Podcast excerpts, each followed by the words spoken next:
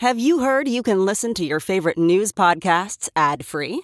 Good news! With Amazon Music, you have access to the largest catalog of ad free top podcasts included with your Prime membership. To start listening, download the Amazon Music app for free or go to amazon.com slash ad free news podcasts. That's amazon.com slash ad free news podcasts to catch up on the latest episodes without the ads.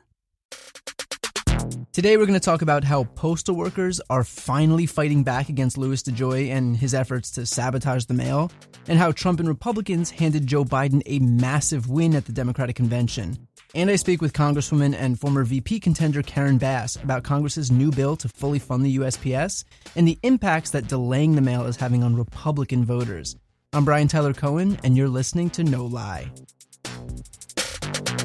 Okay, let's start off with the Postal Service. We've seen quite a bit of action regarding the Postal Service in the last few days, and it's moving quickly, so I'm sure by the time you listen to this, we'll know even more. But let's begin with Louis DeJoy testifying to the Senate on Friday, August 21st. Now, we already know that DeJoy said he's suspending the decommissioning of sorting machines until after the election because he says he didn't want to give the appearance of impacting election mail. yeah, we wouldn't want to give the appearance of impacting election mail by doing something that directly impacts election mail. That's like if you're setting your curtains on fire and then you agree to stop because you don't want to give the appearance that you're trying to burn your house down. So, yeah, thanks, Louis DeJoy. We sure do appreciate the thoughtfulness. But on the subject of those sorting machines, here's what DeJoy told Senator Peters from Michigan during the hearing. We've heard about the sorters. You addressed that earlier. Will you be bringing back any mail sorting machines that have been removed uh, since you've become Postmaster General? Will any of those come back? There's no intention to do that. They're not needed, sir. So you will not bring back any processors? They're not needed, sir. That he won't bring back any of the decommissioned machines. So the point here was that uh, when DeJoy had come out and made his self righteous proclamation that he would pause all removals until after the election because God forbid he gave the impression that he's doing something wrong and the Democrats celebrated that victory. The point here is that the damage was already done. Those machines were already enough to have the impact that Trump was looking for. And we're already seeing delays. People who used to receive mail in a couple days are now waiting weeks. The damage is done. The point is that DeJoy knew that's all he needed to do to accomplish his goal. So, him granting us the concession uh, of pausing those removals wasn't a concession at all. It was him handing us a, a, hollow victory. And he knew that because do not forget that this is an official in the Trump administration and they are devoid of shame and they exist to destroy the agencies they oversee. Now, I'll talk more about this in my interview with Karen Bass, but the House has now passed a bill 257 to 150, giving $25 billion in funding to the Postal Service. And included in those 257 yes votes were 26 Republicans, which these days might as well be 100, right? And that's that's proof of a few things. It's proof that uh, Republicans are finally realizing how toxic Trump is to them and giving themselves permission to jump ship, and also that protecting the postal service is a winning issue. It's not the the partisan cudgel that Trump and Republicans thought it would be. Turns out Republicans rely on the postal service just as much as Democrats, if not more. But I do want to point out that one of the most important elements of that bill is that it would reinstate those machines and mailboxes that DeJoy claimed weren't necessary. Because, again, while a lot of people celebrated the fact that DeJoy paused removals, the second thing that everybody said was, okay, now what about the sorting machines and mailboxes that were taken away? So the fact that this legislation would seek to undo those changes instead of just insulating the post office from the next administration is really important here, right? This isn't just for show. This would actually be meaningful and impactful legislation. And of course, that hinges upon whether it goes anywhere in the Senate. So, frankly, I don't know, and, and I highly doubt if McConnell will even bring it up for a vote in the Senate. And, and even if he did, I wouldn't bet a single dime on Republicans doing the right thing. But I would just say this when a senior doesn't get his or her medication, that is on the Republican Party. When a veteran doesn't get medication, that is on the Republican Party. When a farmer doesn't get livestock or, or feed because because they either die or spoil because of delays, that is on the Republican Party. When you incur a late fee on your bills because they didn't arrive in time, that is on the Republican Party. Like, I don't care how long you've been a Republican. I don't care if you've pulled the lever for, for the GOP since Eisenhower. You got to be able to recognize that this is a party that is letting people suffer in real time because they're more concerned with helping one man consolidate power for himself than they are with protecting even the most basic function of American society. But there is actually good news, and um, I'm sorry to bury the lead here, but outside of Congress, some postal workers have taken matters into their own hands. So, despite orders not to reinstall decommissioned equipment, postal workers in the Seattle Tacoma area of Washington have reinstalled sorting machines anyway. Postal workers in Dallas, Texas also attempted to reinstall four sorting machines, although those attempts were unsuccessful because the machines were missing pieces. But the point here is that they made the effort. And in Washington, it was a successful effort. And that shows that hopefully these postal workers are pushing back. And here's the thing the postal workers know what a disaster DeJoy's policies have been. They know better than anyone. So if there's anyone who'd want these machines to be reinstalled, it's them. I feel perfectly fine speaking for postal workers when I say that USPS employees unequivocally do not want to be the front lines in a nationwide voter suppression scheme on behalf of the Republican Party. So I would just say keep going. Reinstall those machines around the country. Don't just let the Tacoma and, and, and Dallas folks jump on the grenade here. Plug them back in and get your jobs done. Americans are watching now. Congress is watching now our presidential and vice presidential nominees are watching now, it's going to be a hell of a lot harder for Louis DeJoy to punish people for doing their jobs now that the whole country wants nothing more than for this guy to be investigated and charged. So, thank you to the postal workers in Tacoma and Dallas. And I really, really hope that I'll have a lot more to thank after this. Next, let's talk about the Democratic convention and Joe Biden's performance specifically. So, Republicans had spent months attacking Joe Biden's cognitive abilities and claiming that he couldn't string two words together and that the guy didn't know where he was. And between the fact that Biden wasn't really holding many events because um, there's a deadly pandemic sweeping across the country, and the fact that, yeah, in fairness, he's known to make a gaffe or two, there was a world in which Trump's attacks might have held some merit, but that would depend upon his performance at the convention. That was his first real moment to address the nation live and to basically sink or swim, right? It wouldn't just be him accepting the nomination, right? It would be it would be the possible validation of literal months of Republican attacks. So it's the end of the Democratic convention. Joe Biden walks up to the podium, and here are a few moments from the speech. For love is more powerful than hate, hope is more powerful than fear, and light is more powerful than dark. This is our moment. This is our mission. May history be able to say that the end of this chapter of American darkness began here tonight as love and hope and light join in the battle for the soul of the nation. And this is a battle we will win and we'll do it together. I promise you. To claim that Joe Biden met the moment would be an understatement. Biden delivered to a degree that no one could argue with. And you don't have to take my word for it. Here is the entire slate of Fox News hosts right after the speech. Oh, I thought it was an enormously effective speech. Remember, Donald Trump has been talking for months about Joe Biden as mentally shot, a captive of the left. And it, uh, yes, Biden was reading from a teleprompter and a prepared speech, but I thought that he blew a hole, a big hole in that characterization. Michelle Obama stuck the landing. I think keeping with that theme that Joe Biden just hit a home run in the bottom of the ninth. Well, I thought uh, it was an excellent end. Uh, it was a very good speech. Um, he had a balancing act here tonight. Uh, uh he was trying to balance two different things. One was the image portraying himself as a unifier who would bring the country together. Uh, he did so, very, I thought, very effectively. And if I were a Repub- Republican strategist in the Trump campaign, I'd be worried about how long and how effectively he carries that theme forward because that's the thing that will keep the swing voters in his camp, if they are in his camp, or bring them to him. Chris Wallace, Dana Perino, and Karl Rove.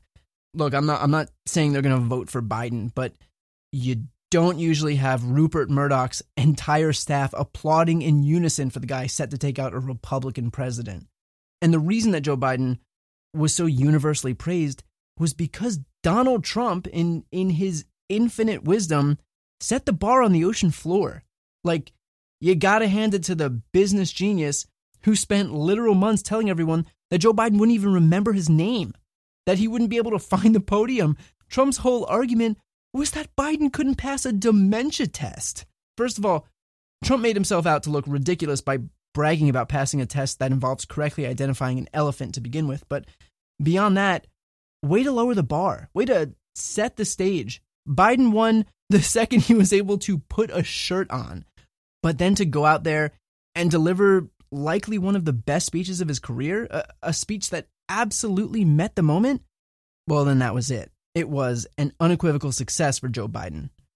And meanwhile, you know, we're out here holding our breath for Joe. We've all heard Trump's speeches. You want to talk about shitting the bed?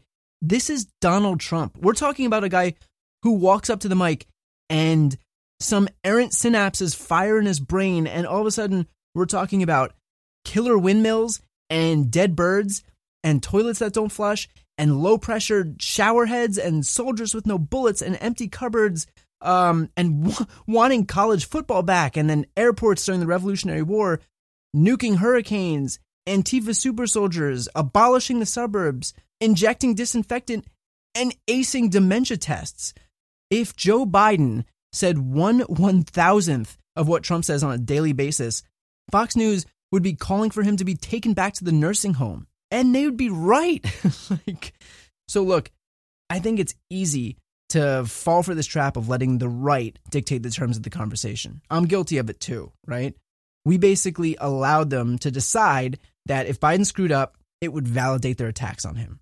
But we really have to take a step back here and acknowledge that when your guy is Donald Trump, then I'm sorry, but you really don't have any say in whether or not someone else is qualified or not. And mark my words, when the Republican convention begins, I guarantee you that you're going to see Trump try and accomplish uh, the same thing that Biden did so well. He'll try and prove that he can be a president for all Americans because he's realizing that the key to Biden's success is the fact that he's building a broad coalition. And so Trump will squint his way through a prepared speech on a teleprompter and without fail, some reporters will have a fainting spell over the president's new tone, and congressional Republicans will claim that this is the best speech since the Gettysburg Address because Trump managed to not shit in a bag and set it on fire right there on stage. But it will fall flat because that is not who Donald Trump is. We know Donald Trump. He's the guy who separated kids from their parents at the border. He's the guy who exploded the national deficit to give himself a tax cut. He extorted a foreign country for dirt on his opponent. He knew that Russia placed bounties on American soldiers' heads and let them get away with it. And he's letting vets and seniors go without medications because he'd rather destroy the post office than let people vote. That is who Donald Trump is. And no teleprompter speech is going to change that, regardless of whether Trump can stop himself from going off on some tangent about post birth abortion or Sharia law. So ignore the bells and whistles of yet another four days of the Trump show at this Republican convention because actions speak far louder than words, and his actions over the last four years are beyond disqualifying. Next up is my interview with Congresswoman Karen Bass. We'll get a firsthand look into what Congress is doing right now to ensure that legislation is passed to fund the Postal Service and what the impacts on Trump's own voters would be if they continue to let it fail. Today we have California Congresswoman and a former vice presidential contender, Karen Bass. Uh, I know today's been a little hectic, so thanks so much for coming on. Sure, happy to be here. So we're recording this on Saturday. You just came back from a vote on the $25 billion USPS bill. Can you tell us about that bill and uh, what it includes? Sure. Well, we're not finished voting on the bill. We just voted on it, um, part of it. But basically, the bill provides $25 billion for the post office, but it also tells the postmaster he needs to rectify the damage that he's already done. So, removing the blue boxes, taking out the sorting machines, uh, he needs to put them back. And so, those are the uh, main components of this bill. Now, a couple of weeks ago, the president said he would welcome and he would sign a standalone bill. The $25 billion is what the post office has requested. So he said he would sign a standalone bill, but one never knows what the president's going to do from one minute to the next because right. now he's talking about vetoing the bill. So who knows? Have you heard from any Republicans uh, that, that they're signaling support for this bill? You know, I've not personally talked to Republicans, but I know there will be Republican support for this bill because the post office is in Republican districts as well. And especially some of my Republican colleagues who represent rural areas, you know, where Amazon, UPS, FedEx might not get there, they're dependent on the post office. The post office is also where hundreds of thousands of veterans get their medications, and many other people do as well. It's the number one employer of veterans.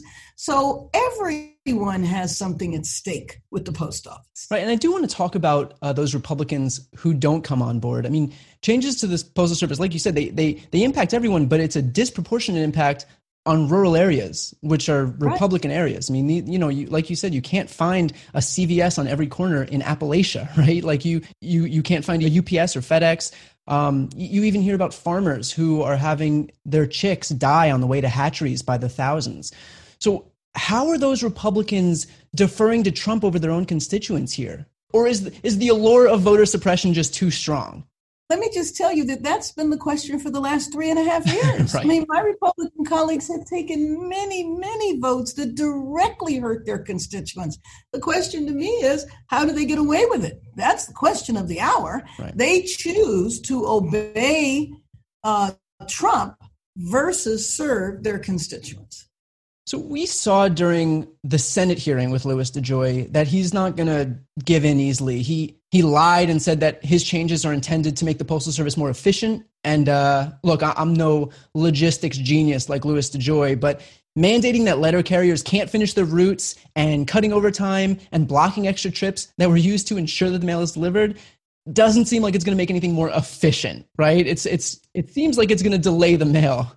The, the, the president has been hostile to the post office for the last three and a half years. So part of this is nothing new. It's just that the acceleration of the attacks on the post office is absolutely related to the upcoming election. And so he did backtrack because of public outcry. This is why public outcry is so, so important. He did back away and he said he would do the other efficiency measures after the election. When he comes to testify for the House, what do you hope to see your Democratic colleagues accomplish? Because I mean, like like I said, we've already seen that he's more than willing to lie to the Democratic senators. Well, I think that they need to hold him accountable for what he said on Friday. So let's see if he changes it. Maybe his story will change. Maybe he will decide to be more truthful. But, you know, this is what happens when you put someone who is essentially your donor with no background in the post office, no background in this area at all, but you put him there because he's your political supporter yeah. so that he will do what needs to happen to make sure you get reelected. Right. So, something that a lot of people are struggling with right now is a feeling that there won't be any accountability for Louis DeJoy. Um, that that Democrats are always playing catch up and just trying to stop the bleeding, and that nothing actually happens to these people. So, can you speak to that? Well, yes, I can speak to it. Now, in terms of nothing happening to him, I don't know what people are referring to. They want him to be arrested, they want him to be put in jail, they want him to be fired. He is an appointee of the president. We do not have the power or the authority over that. One thing that I think is very uh, important, and I do this with my constituents in Los Angeles all the time, and that is explain how the process and how the system works. So people might believe that Congress has more power than we do in terms of why don't you just fire the postmaster general? Well, we can't fire the postmaster general. But all of those things, I feel it's my responsibility to explain to people what it is we can do and what it is we can't do. But here's what everybody can do everybody can vote in the next 70 plus days. And if we have a new president, we wouldn't be having this discussion. Right. If we are left with this guy for four more years, we haven't seen anything yet. Actually, I mean, this seems like a good opportunity to kind of uh, give you the floor and, and kind of speak to my viewers and listeners about the different ways that we have that we can that we can vote effectively and safely. Well, one of the most important things is, is that if you come from a state that has early voting, the minute you get that ballot, if you can, please send it in right away. Because even though we're going to do everything we can to make sure that this is not the latest a tactic to suppress the votes, mail it in early so then there cannot be an excuse. That's one of the most important things. The other thing is, is that in this COVID environment, environment where we have all learned the word Zoom, you can Zoom with your friends and family around the country and make sure that everybody understands how to vote in your particular state. Voting is controlled on a state and a county level. And so we have to make sure that everyone knows what is appropriate in your area. You can't wait until November 2nd to figure out how to vote it might be too late. So the minute early voting starts, get that ballot, send it in, do a Zoom call with your friends and families from around the country, and make sure everyone is prepared. And by the way, while you're doing that, fill out your census form if you haven't done that already. That's right. Good call. So, speaking to that point, there has been attacks by Trump. Unlike you said, just allowing people to, to vote by mail in the first place, they've started attacking drop boxes. They've they've instituted voter ID laws. In Florida, we're seeing basically what's akin to a poll tax by uh, undermining the Amendment 4 that passed in the last election. Uh, Louis DeJoy has tripled the price of postage for ballots. Now Trump's threatening to deploy troops to polling stations. So, first of all, is that legal? And what's being done to stop it? Well, um, uh, first of all, this is so sad. I mean, you know, I serve on the Foreign Affairs Committee, and this is the kind of thing that happens in other countries that the US is always so critical about. So, the only reason why you would send out troops to a polling station is to scare people. Right. This is something that was done in California uh, to, in, to very specifically frighten immigrants. Because at the same time that they send in the police, they also will tell you if you vote incorrectly, you might get sent to jail. So in other places, it's done to intimidate Black voters. And they have sent Black voters to jail for making mistakes. And so we have to push back on a local level and say we are not going to allow this to happen. But you know what? If they do send the troops, we again have to educate people to say, you go in and you vote anyway. You're not breaking the law. This is your constitutional right. This is a free country. So you just walk right past those troops. Right. So let's talk about the the vice presidential nominating process. You were on the short list to serve as VP. It's my understanding that the questionnaire that you fill out is uh, is pretty intrusive. So obviously, I don't expect you to to divulge any of your answers. But uh, can you give an example or two of the kind of questions that you're asked that surprised you?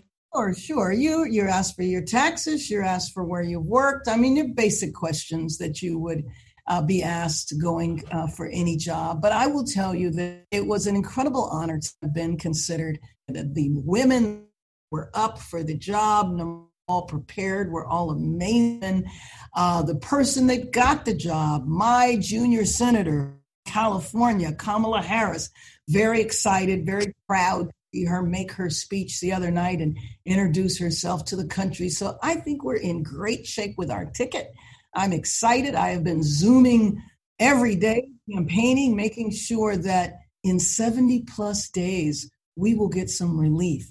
And it's not just that we owe it to the country, we frankly owe it to the world to correct the mistake that was done in 2016. So, because uh, Kamala Harris is the VP nominee, there's suddenly an opening for a Senate seat in California that Governor Newsom has to fill. Are you on the short list for that? there is no list. You know, I, I have so much empathy for my governor right now because aside from the fact that he did everything right around COVID, we've still had a spike. Yeah. And in the middle of having a spike on COVID, he's dealing with over 60 wildfires. So the last thing he's thinking about is an appointment that he will have to make in January. So I'm not bothering him. We will see what happens. There might be other opportunities out there. And so we'll just pray for California and see what happens. Well, the last thing I want to ask you about is uh, Joe Biden's speech at the convention. So Trump had spent weeks claiming that Joe Biden wouldn't even remember his own name. That that that he'd be lucky if he didn't just walk up to the podium and start drooling, right? Like obviously that's not what happened. He blew it out of the water. Could you tell us uh, what chapter in Art of the Deal uh, is lowering the bar to the ocean floor and basically ensuring victory for your opponent? you know, I mean, what we know we're going to see next week at the Republican convention is going to be a replay of 1968 with George Wallace, a open, avowed white racist, white supremacist who ran a campaign of fear, of race and violence and law and order. And we're going to see a repeat of that campaign. So it's going to be resurrecting the ghost of George Wallace. I thought Vice President Biden, soon to be President Biden, did a wonderful job. And I think one of the most important things that came across from the Democratic convention all four days was that the Democratic Party cares about people. 170,000 Americans have perished in the last four months. The first job of the commander in chief is to protect his people. And this commander in chief hasn't the capacity to be empathetic for the souls that have been lost. And I think that soon to be President Biden communicated empathy and concern and commitment uh, that we have not seen in the last three and a half years. And, and to that point, I mean, the part that that's going to make it so difficult for Trump is that this isn't a new thing for him, right? Like he's had over 7 months to to do any of the things required to get this virus under control. And yet still in August, we don't have a nationwide testing or contact tracing system. Uh, we didn't have enough PPE. You know, we ne- he never advocated for stay-at-home orders. We have no nationwide mask mandate. All of the things that he could have done to help himself basically in the next election to get this virus under control, he hasn't done. And yet he's had plenty of time to destroy the constitutionally enshrined post office. But, you know, why would we be surprised? He has never expressed any concern for the American people right. at all. He doesn't even have concern for his own supporters, which is why he wanted them all congregated in a stadium. And one of his main supporters died as a consequence of it. Did he even say anything? Yeah. After Herman Cain died, maybe he tweeted something, but he does not have the capacity to have empathy. And that is a serious problem. I don't, that to me disqualifies him for the job. And we have paid the consequences over three and a half years for the vote that we took in 2016. We have 70 plus days to rectify the situation. And I'm confident that the American people will do this, will correct it, which is why they're trying to go to such extraordinary measures to cheat, because they know that's the only way they could win. Well, that seems like a good place than any to end this. So, uh, Congresswoman, thank you so much for your time. I really appreciate it. Thank you for yours. Thanks again to Congresswoman Bass. That's it for this episode. Talk to you next week. You've been listening to No Lie with Brian Tyler Cohen, produced by Sam Graber, music by Wellesley, interviews captured and edited for YouTube and Facebook by Nicholas Nicotera, and recorded in Los Angeles, California. If you enjoyed this episode, please subscribe on your preferred podcast app. Feel free to leave a five star rating and a review, and check out BrianTylerCohen.com for links to all of my other channels.